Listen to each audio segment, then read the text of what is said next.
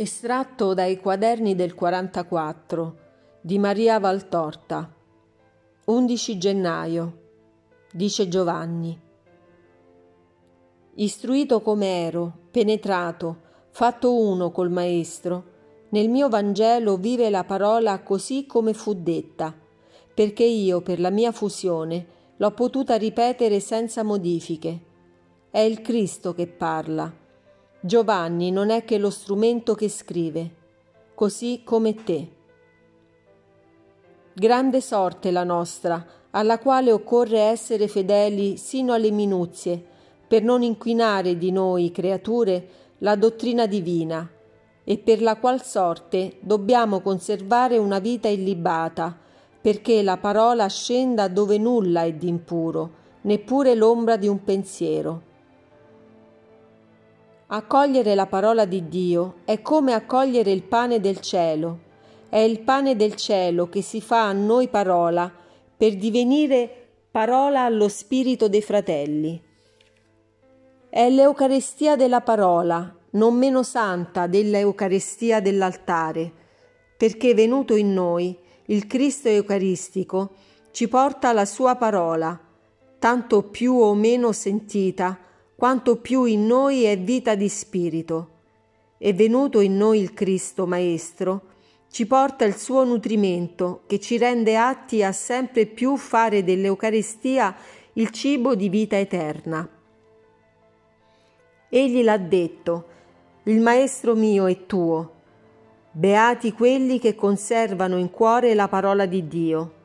Ed ha anche detto, chi ascolta la mia parola ha la vita eterna e io sono il pane vivo che dal cielo discende. Chi mangia di me non morrà, ed io lo risusciterò l'ultimo giorno. Dunque il Maestro dà un'unica sorte a chi si ciba di lui, verbo del Padre e pane del cielo. Ma non parlo tanto a te per te, discepola che sei nella luce. Parlo io, luce di Cristo, di Cristo luce del mondo, ai tenebrosi che come coloro che hanno scaglie sulle pupille vanno brancolando nel buio e non sanno mettersi sul sentiero nel quale passa il Maestro. Non vogliono mettervisi e gridare Gesù, salvaci, dacci la tua luce.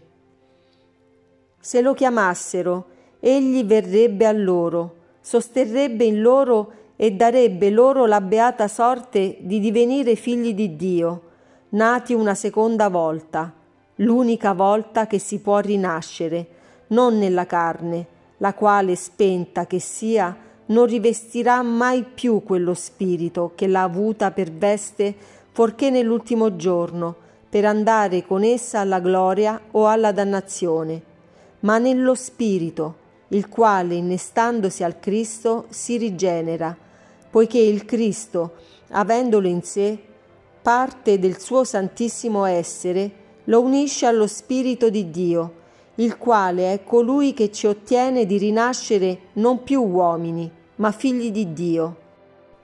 E conoscerebbero la luce, si staccherebbero dalle tenebre e dalla menzogna, poiché Cristo è verità, poiché Cristo è luce, e il Paraclito che Cristo dona ai Suoi è luce e verità, e chi ha il Cristo ha la verità e la luce della divinità trina in sé. Lasciate l'eterno omicida, il quale perì e fa perire, perché non perseverò nella verità che nella sua fortunata sorte angelica aveva posseduto dal primo istante della sua creazione. Credete nel Cristo che non può mentire, perché è Dio e di Dio ha la perfezione. Egli vi dice più e più volte, io vi risusciterò. Potrebbe egli dire parola impropria, egli il perfetto nella scienza e nell'intelligenza. Egli dice risusciterò, non dice rincarnerò, e specifica nell'ultimo giorno. E ancora, come il Padre risuscita i morti e rende loro la vita, così pure il Figlio dà la vita a quelli che vuole. Chi ascolta la mia parola e crede in colui che m'ha mandato, ha la vita eterna e non incorre in condanna, ma passa da morte a vita. Viene l'ora in cui i morti udranno la voce del Figlio di Dio e chi l'avrà sentita vivrà. Vi è l'ora in cui tutti nei sepolcri udranno la voce del Figlio di Dio e ne usciranno quanti fecero bene alla risurrezione della vita, quanti poi fecero male alla risurrezione della morte.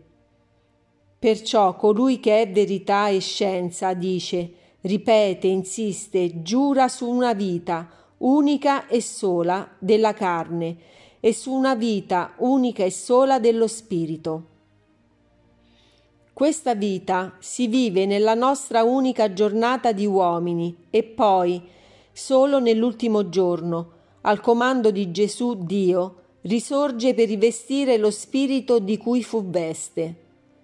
Questa vita eterna si ha unicamente per mezzo della nostra giornata unica e se in essa abbiamo ucciso una volta lo spirito, mai più esso potrà rincarnarsi per passare per successive fasi da morte a vita. No, il potere di Dio Padre, di Dio Figlio Gesù, di Dio Spirito Paraclito può darvi risurrezione dello Spirito sulla terra mediante un miracolo della grazia o mediante l'intercessione di un santo, sia della terra o del cielo, o anche mediante il desiderio vostro di risorgere. Ma questo avviene qui, sulla terra, nel vostro unico giorno. Venuta per voi la sera ed entrati nel sonno della notte umana, non vi è più resurrezione possibile attraverso nuove fasi vitali vi è solo, se siete dei morti dello spirito, morte. Io, discepolo del Cristo, io che ho visto oltre la vita, la vita futura e la risurrezione ultima, ve lo giuro che ciò è verità. Liberatevi da queste catene, sono le più pericolose che Satana vi getti.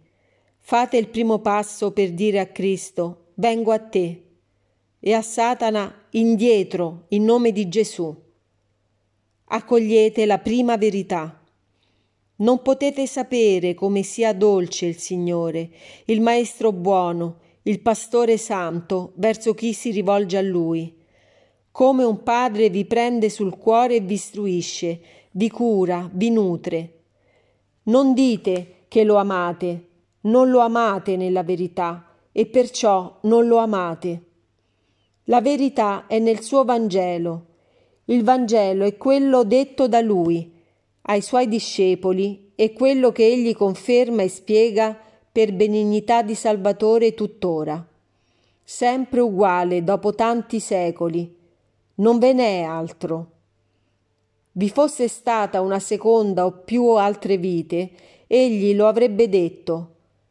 Non siete parsi o scintoisti, siete cristiani Lasciate dunque le chimere, gli errori, gli inganni che Satana suscita per strapparvi a Dio e credere a quanto Cristo ha detto.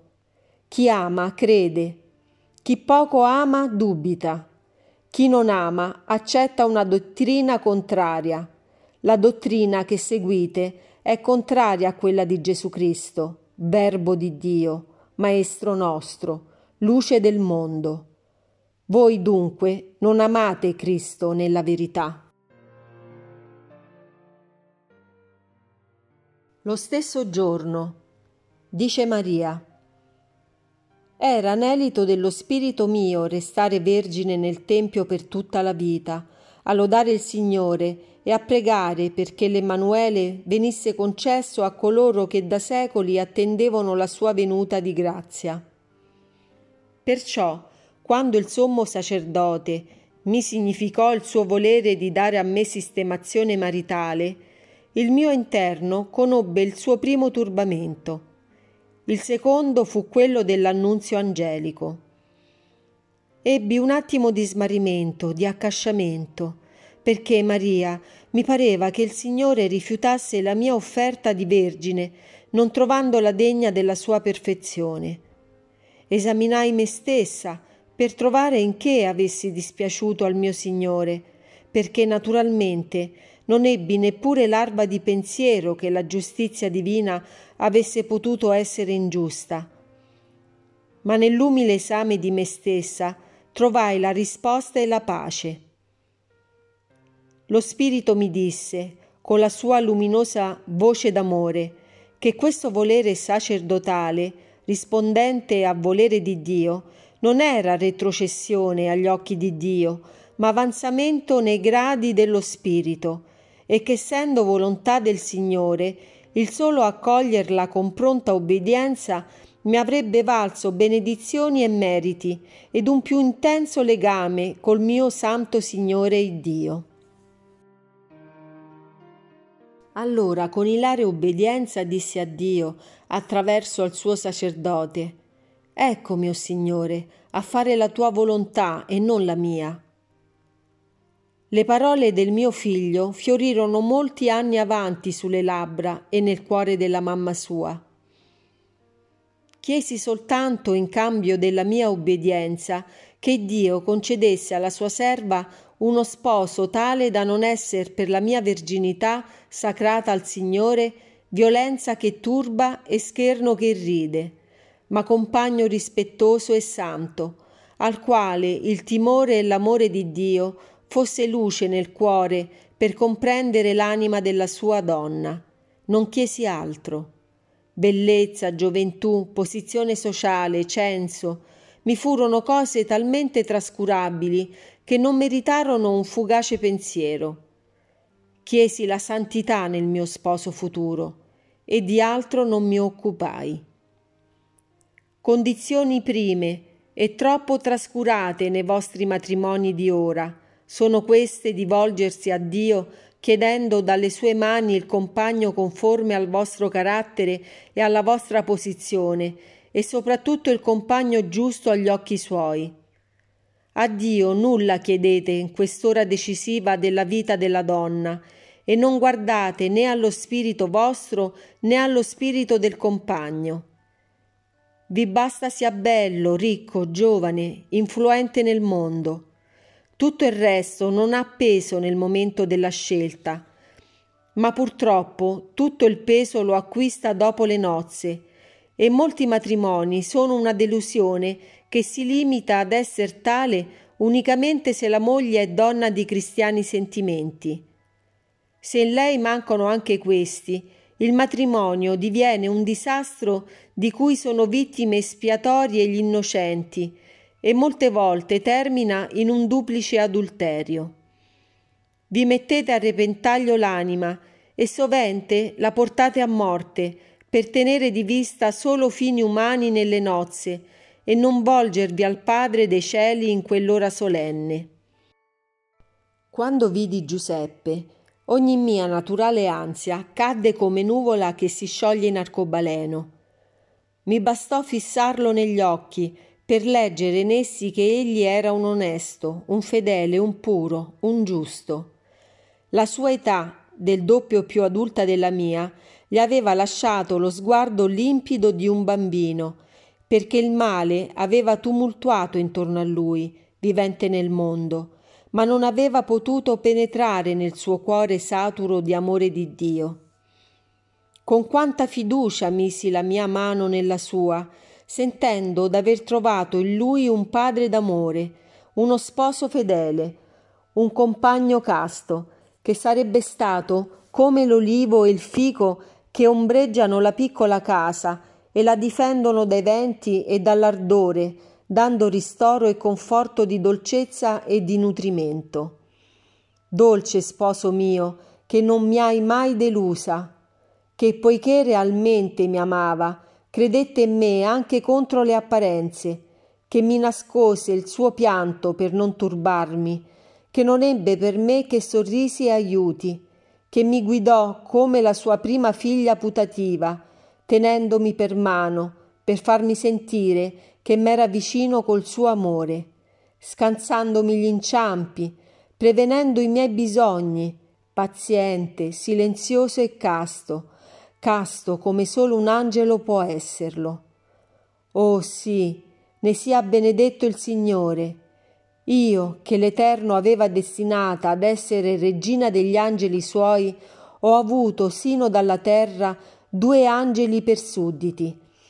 Il mio angelo custode, la cui invisibile presenza sentivo aleggiare presso a me continuamente, con lampi di luce e profumo celeste, e il mio angelico consorte, la cui carne, non offuscata da desiderio di sangue, viveva vicina alla mia, come quella di due gigli sbocciati in un'unica aiuola, che si profumano a vicenda e fioriscono per il Signore, esempio l'uno all'altro di salire più in alto, verso Dio, di profumare più forte per carità di Dio e del compagno, ma non uniscono mai le loro bocche fiorite in un bacio che sporca di polline la seta angelica della loro veste di purezza.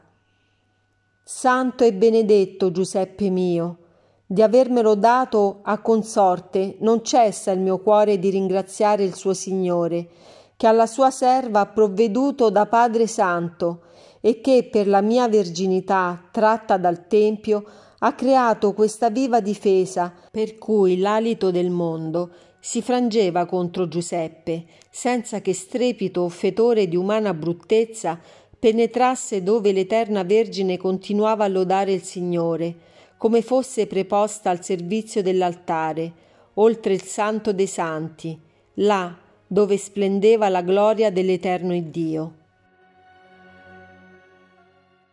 Sempre l'11 gennaio del 44. Dice l'Apostolo Paolo.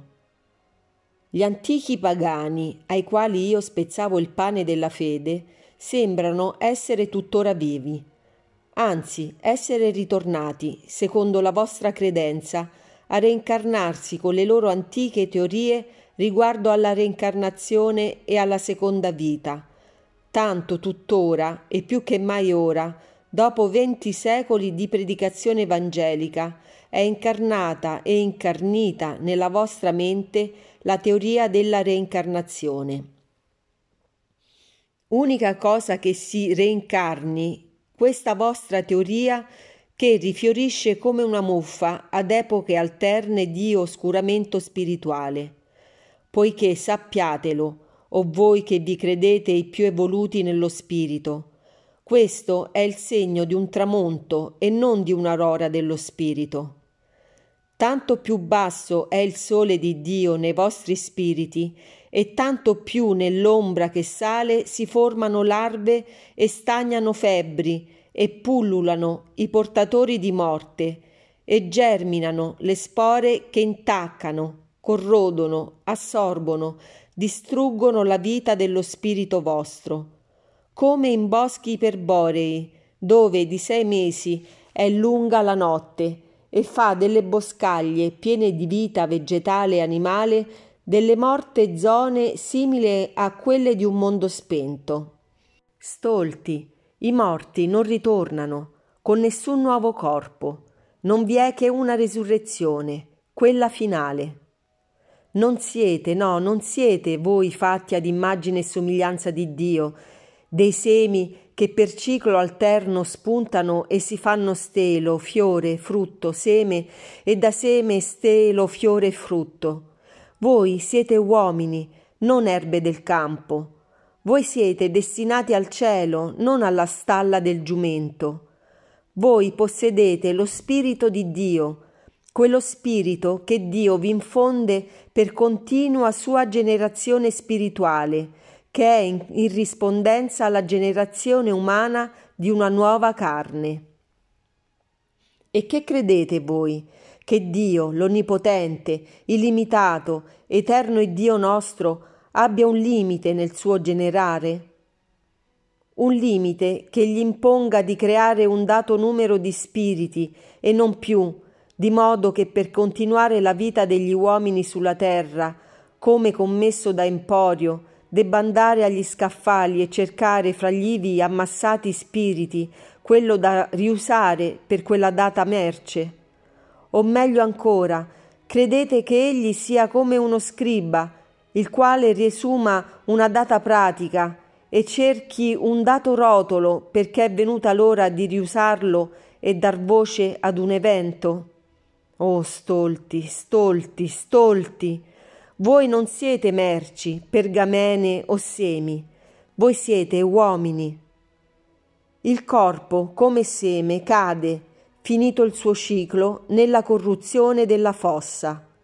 Lo spirito torna alla sua fonte per essere giudicato se è vivo o putrido, quanto la carne, e a seconda del suo essere va al suo destino né più da quello esce altro che per chiamare ciò che fu suo ad un'unica risurrezione, in cui chi fu putrido in vita, putrido perfetto diviene in eterno, con quello spirito corrotto e quella corrotta carne che nella loro unica, sola, non ripetibile vita ebbero. E chi fu giusto in vita risorge glorioso incorruttibile, elevando la sua carne alla gloria del suo spirito glorioso, spiritualizzandola, divinizzandola, poiché per essa e con essa ha vinto ed è giusto che con essa trionfi. Qui siete animali ragionevoli per lo spirito che possedete e che consegue la vita anche per la carne che esso vince. Nell'altra vita sarete spiriti vivificanti la carne che ha conseguito vittoria, rimanendo soggetta allo spirito. Prima viene sempre la natura animale, ecco l'evoluzione vera, ma è unica. Poi dalla natura animale, che ha saputo per la triplice virtù rendere leggera se stessa, viene la natura spirituale. A seconda che vivete in questa vita, tali sarete nella seconda. Se in voi ha predominato ciò che è celeste, conoscerete la natura di Dio in voi e possederete tale natura, poiché Dio sarà il vostro eterno possesso. Se avrete avuto predominio terrestre, oltre la morte conoscerete l'opacità, la morte, il gelo, l'orrore, la tenebra tutto ciò che è comune al corpo che viene calato nella fossa, con questa differenza, che la durata di questa seconda, vera morte, è eterna. Eredi di Dio per volere di Dio, non vogliate, o oh fratelli, perdere questa eredità per seguire carne e sangue ed errore della mente io pure errai e fui contrario alla verità, fui persecutore del Cristo. Il mio peccato m'è sempre presente, anche nella gloria di questo regno, le cui porte me la persero il mio pentimento, la mia fede, il mio martirio per confessare Cristo e la vita immortale. Ma quando la luce mi atterrò, facendosi conoscere, io abbandonai l'errore per seguire la luce. A voi la luce si è fatta conoscere attraverso a venti secoli di prodigi, innegabili anche al più feroce negatore e al più ostinato. Perché dunque volete voi fortunati che avete per testimonianza di essa luce venti secoli di divine manifestazioni, perché volete rimanere nell'errore? Io, testimonio di Cristo, ve lo giuro, non la carne né il sangue possono ereditare il regno di Dio, ma unicamente lo Spirito. E come è detto nel Vangelo di Gesù, Signore nostro, non sono i figli di questo secolo, intendete, o oh fratelli, che qui secolo sta a significare coloro che sono nel mondo, ossia i terrestri, quelli destinati a risorgere e a risposarsi avendo una seconda vita terrena. Solo risorgeranno coloro che sono degni del secondo secolo, dell'Eterno, quelli cioè che non potranno più morire essendo già vissuti, ma che per avere conseguito la vita spirituale ed essendo divenuti simili agli angeli e figli dell'Altissimo, non hanno più fame di nozze umane, desiderando col loro spirito un solo coniugio, quello con Dio amore, un solo possesso, quello di Dio, una sola dimora, quella del cielo, una sola vita, quella nella vita. Amen, amen, Amen. Dico a voi, credete per conseguirla.